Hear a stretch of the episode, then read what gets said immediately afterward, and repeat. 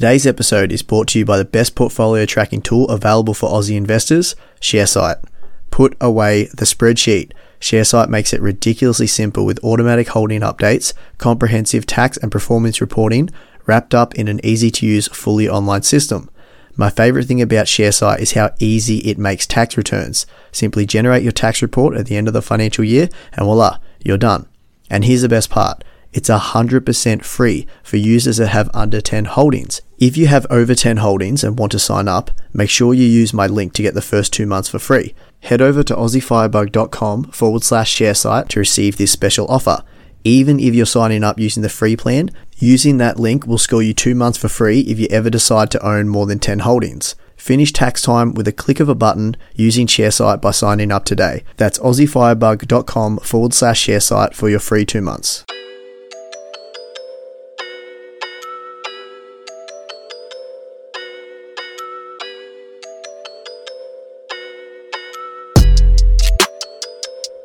Hey guys, welcome back to another episode of Ask Firebug Fridays, the monthly fire Q&A where you guys get to submit your questions and I try my best to answer them. Now I have left this this episode to the last minute actually.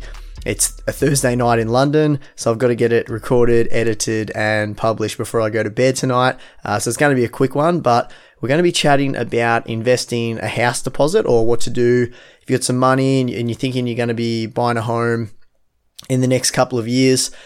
The savings account isn't really doing it for you, so I think it's a common one. Going to be chatting about that and giving my thoughts. Also, we're going to be chatting about things that I would have done differently in my journey on or towards financial independence to retire early. And lastly, why the unit price of a fund is largely irrelevant. Let's get into it. As always, we start off with a disclaimer, so nothing we're talking about in today's episode is financial advice.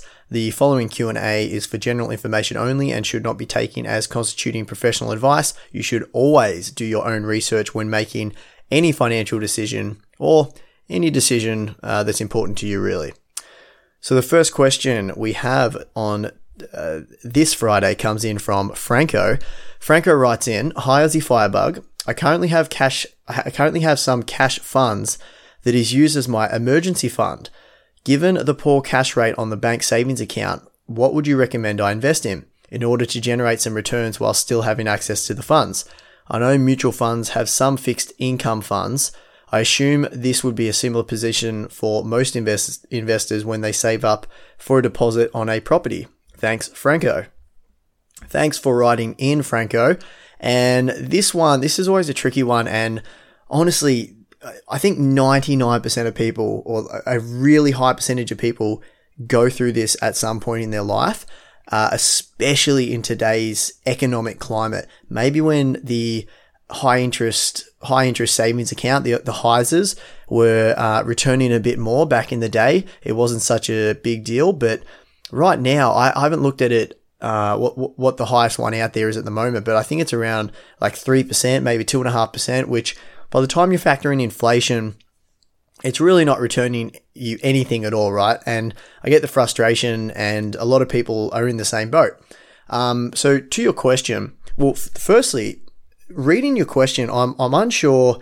Um, your emergency fund should always be there in cash. And I wouldn't, like, if I was in your situation, I wouldn't be using it as a down payment for a home. The, the emergency fund traditionally just sits there in cash always. And um, if something happens, like an emergency, hence the name, you can um, dip in and pay for that emergency. So it's possible that I misinterpreted your message, but it sort of sounds like you were saving up with your emergency fund to one day use that as a deposit on a house. Apologies if I took that incorrectly, but um, if you are doing that, it's it's not something that I would do or or um, recommend. Not that I'm recommending anything, but uh, if I was in your position, I wouldn't be doing that. So the question really becomes, and this is the the, the most important thing in with this sort of question is when are you actually planning to buy? What's your time frame? Because knowing your investing time frame will dictate a lot.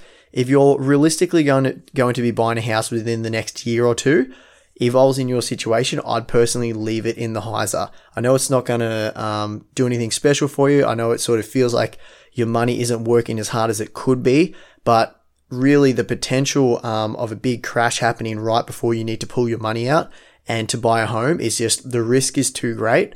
And um, this would change if your time horizon was five or 10 years away, but not too many people save up to buy a house for 10 or 15 years. I'm sure there, there are some, uh, but in that sort of situation, there is, I, I would explore more options if I was in, in that, one of those situations. But if it's going to be something that you're going to be buying in the next um, one year, two, three years time, I'd just stick it in the HISA um, and, and save up and, and buy the house. Really, it's unfortunate the, the current climate, economic climate, is really punishing savers savers a bit, uh, which is which is very unfortunate. But um, you know these things go in peaks and troughs. The interest rate is lousy now, but that's not to say the interest rate will be the same in five or ten years down the track. So I'm sure the rate will go up eventually. Um, and your money will work a little bit harder for you. But right now, yeah, the, the, the options that I would I would be looking at in your situation is just just to leave it in the HISA uh, and to purchase that property and then go from there and then start to um, put put that surplus of cash once you've purchased the property into the markets or into an investment that you feel comfortable with and and just go from there. But thank you for writing in.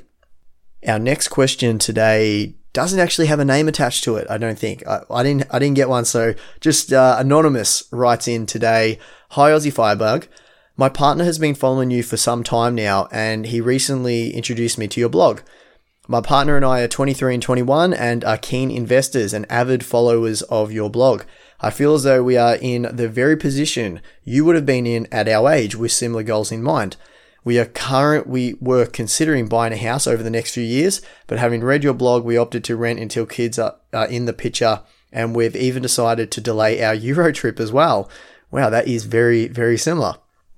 I'm just messaging you to see if in hindsight you wish you would have done anything differently roughly eight years or so ago, or any advice you would give your younger self other than the value of investing in ETFs. Smiley face.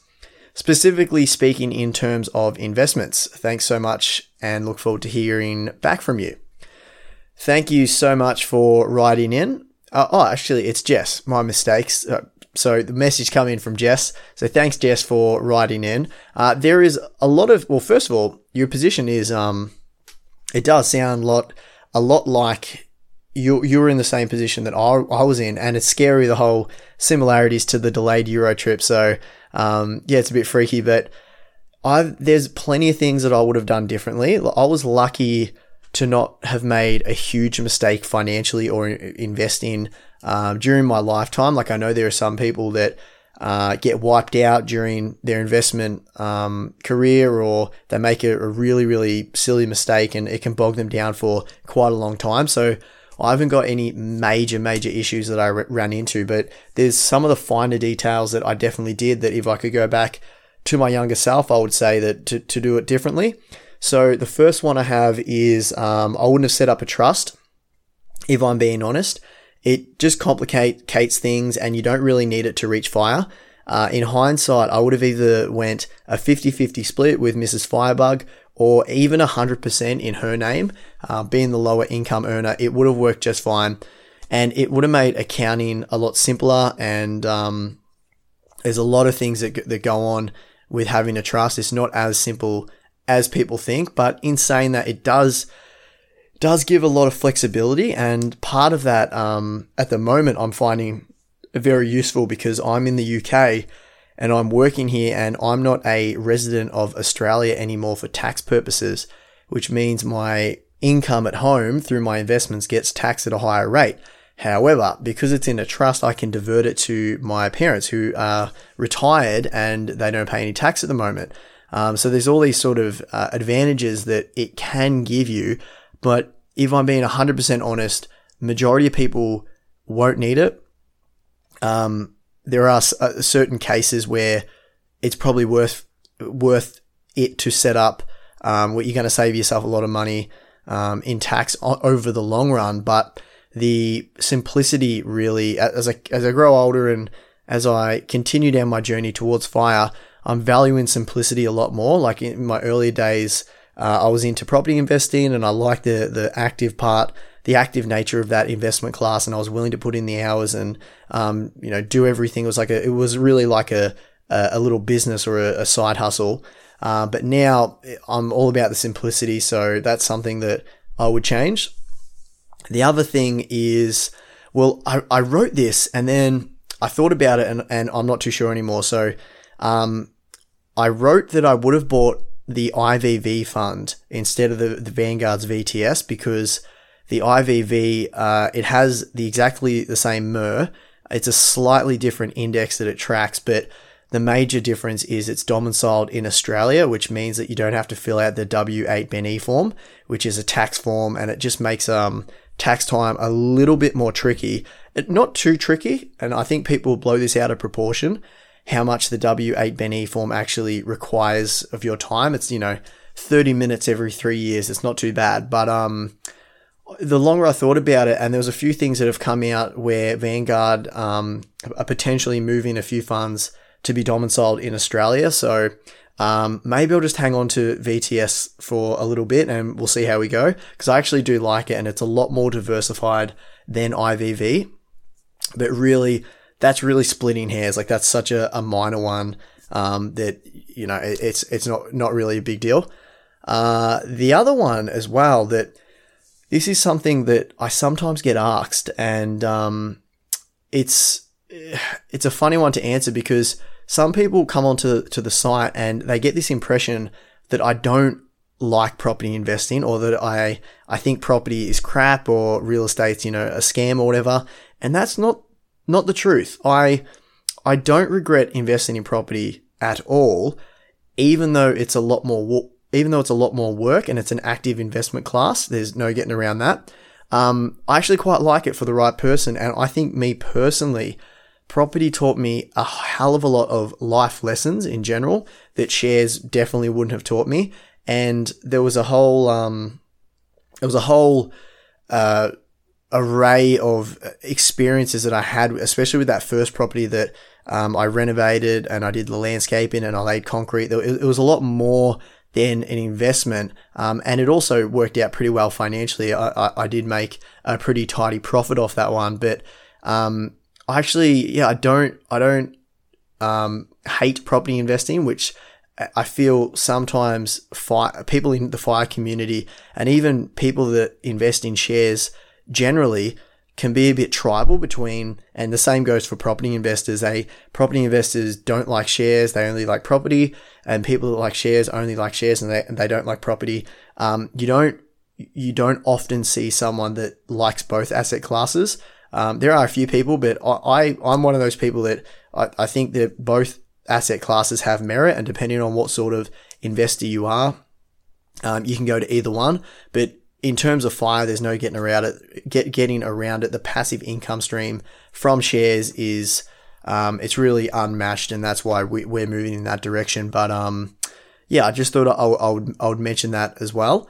Um, lastly, or one of the last ones is the, I would say that you need to make sure you're living a great life. So a great life doesn't have to cost much, as many of you out there know, uh, but don't deprive yourself too much. I was way too hardcore at the start, and in the long run, it doesn't actually make that much of a difference. Like, yes, cut out, you know, a lot of crap that you don't need in your life, but I got to, you know, I think really in terms of a savings rate, um, anything past like I'm just going to throw out like maybe 70, 75%. Obviously it, it does depend on how much you earn and everything like that. But there is, there is a point, maybe it's not a savings rate, but there's a point and you're going to know that there's a point, um, where you do start to deprive yourself and you're not living a life that you would have normally lived. And that's not even to say that you can't live a great life living a really simple life. You definitely can, but uh, for me, there was that that that baseline of the, the bare necessities that I needed, and I was just too extreme at the start. So um, I would say that just watch out. There's a, f- a few things that you can miss out on early in life, and you'll never get those back. That um, potentially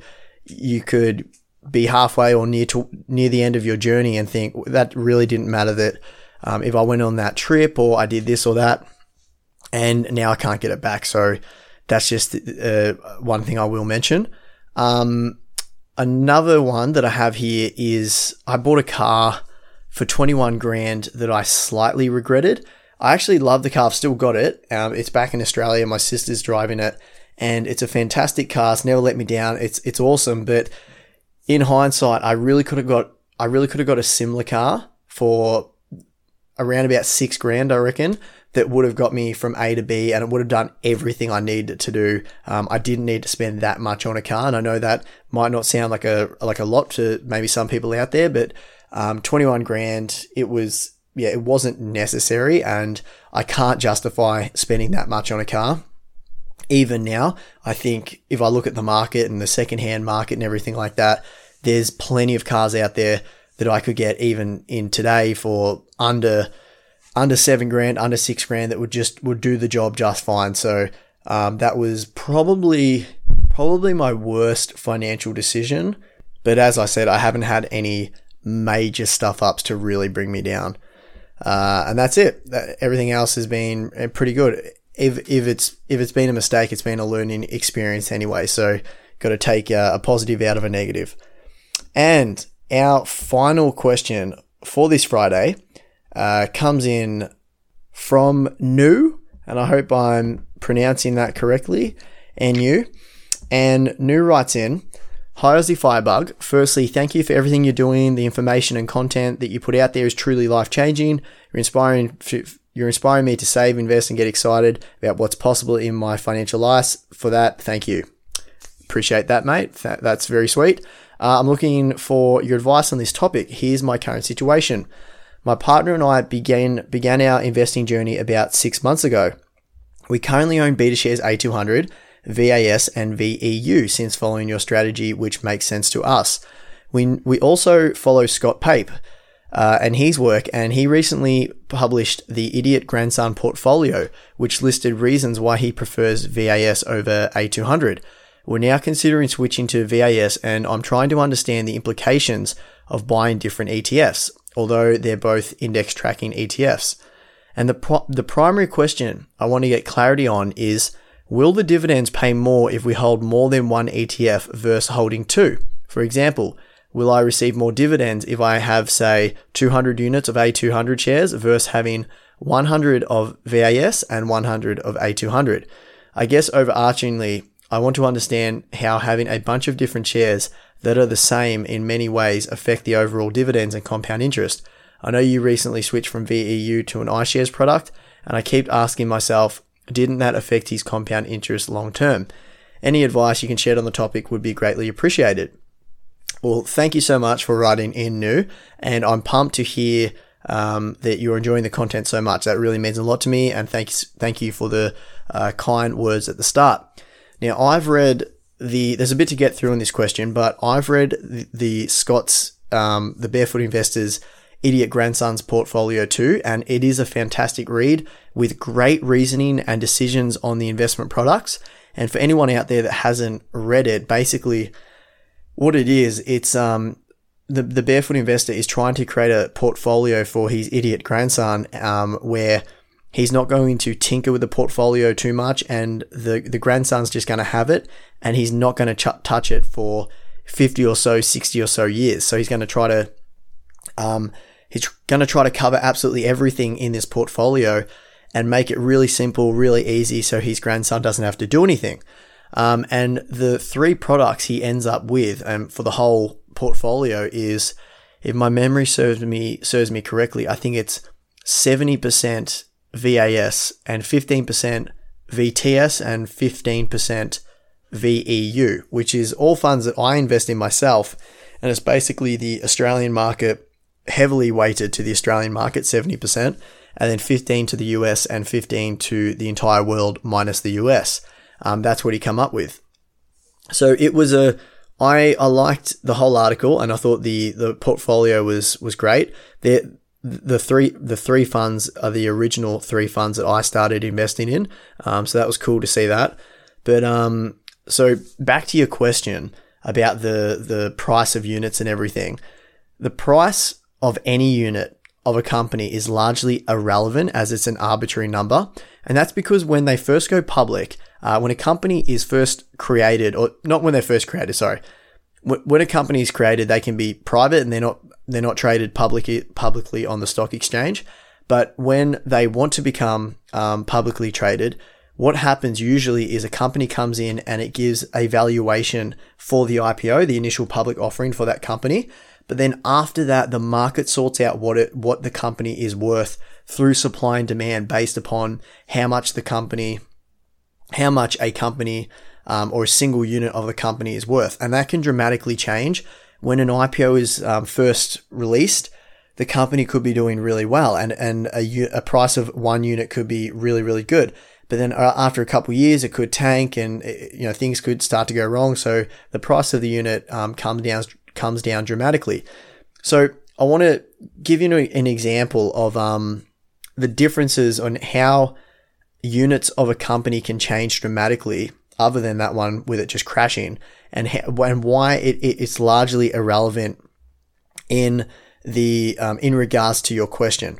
So theoretically, if we have a company that's worth say hundred dollars, don't worry about the the technicalities. Let's just say a company's worth hundred dollars, and they have ten units outstanding.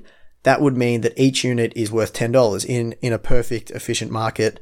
Again, don't worry about everything that goes on. Let's just stick with that um, in this scenario. So you have a company that's worth 100, 10 units are outstanding. That's $10 per unit. But what happens if they dominate the market and in five years' time, their their company is worth $100 million, which is extraordinary growth, but let's just say it happens. Now each unit is worth $10 million, which means it's very hard for people to sell units to other buyers. They can't put a sell order in on the exchange because it's going to be really hard to find a buyer that, first of all, want, wants to buy the company. And second of all, has $10 million laying around to buy it with. So that's really hard. So what does a company do in that situation? Well, there's a few things they can do, but one of them is a share split where the board of directors increase the number of outstanding shares to current stockholders. The primary motive of this is for the to make the shares become more more more affordable to small investors, even though the underlying value of the company hasn't changed. So they could split the share. They could say, um, for every one share, you own, we're going to issue another 10,000 shares. And, and what that would do is bring the unit price down per unit, but it would not affect the value of the company and it wouldn't affect your position in the company um, and how much you owned of that company. It would dilute the, the units per unit, it would dilute them and how much that they would make up of the ownership of that company, but it, but it wouldn't change um, your position or the company's value or anything like that.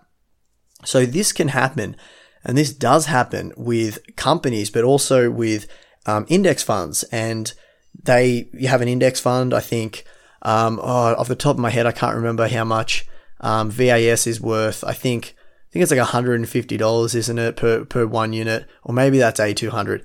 Anyway, regardless, the, the, the price is arbitrary, and that's the point I'm trying to get at. So, um, through through things like share splits and um, if a company goes up and down, the, the, the price of the unit doesn't particularly matter as long as the underlying assets are the same. It shouldn't impact total return. So when we talk about A200 and VAS, they they are a lot different um, in terms of unit prices and also listed investment companies for that matter. Like they're they're a lot lower. So I think you can get um, a lot of the older LICs for like a dollar 25 per unit or maybe like $3 per unit. And that sounds really good, but it really doesn't mean much because it's just a more diluted, more diluted share um, going into that fund. It's not like you, the more units you have, um, well, the more units you have, the, the more you do own, but um, it, it, the, per unit or the, the bang for your buck per unit isn't as great as something like VTS or VAS where the one unit is worth a lot more and buys you a lot more um, of that underlying fund. I really hope that makes sense because it's even confusing to um, to talk about and hearing that. So if it if it doesn't make sense or maybe I'm not explaining it well enough, just drop me a comment in the article and I'll, I'll try to um, re- reword it. Uh, and lastly, with A200 and VAS, that's a, probably a bad example to, to use because The difference in dividends between the two is largely affected because of how new A200 is as a fund. The fund has only been around for a year and a half, I believe, and it's it's really really new.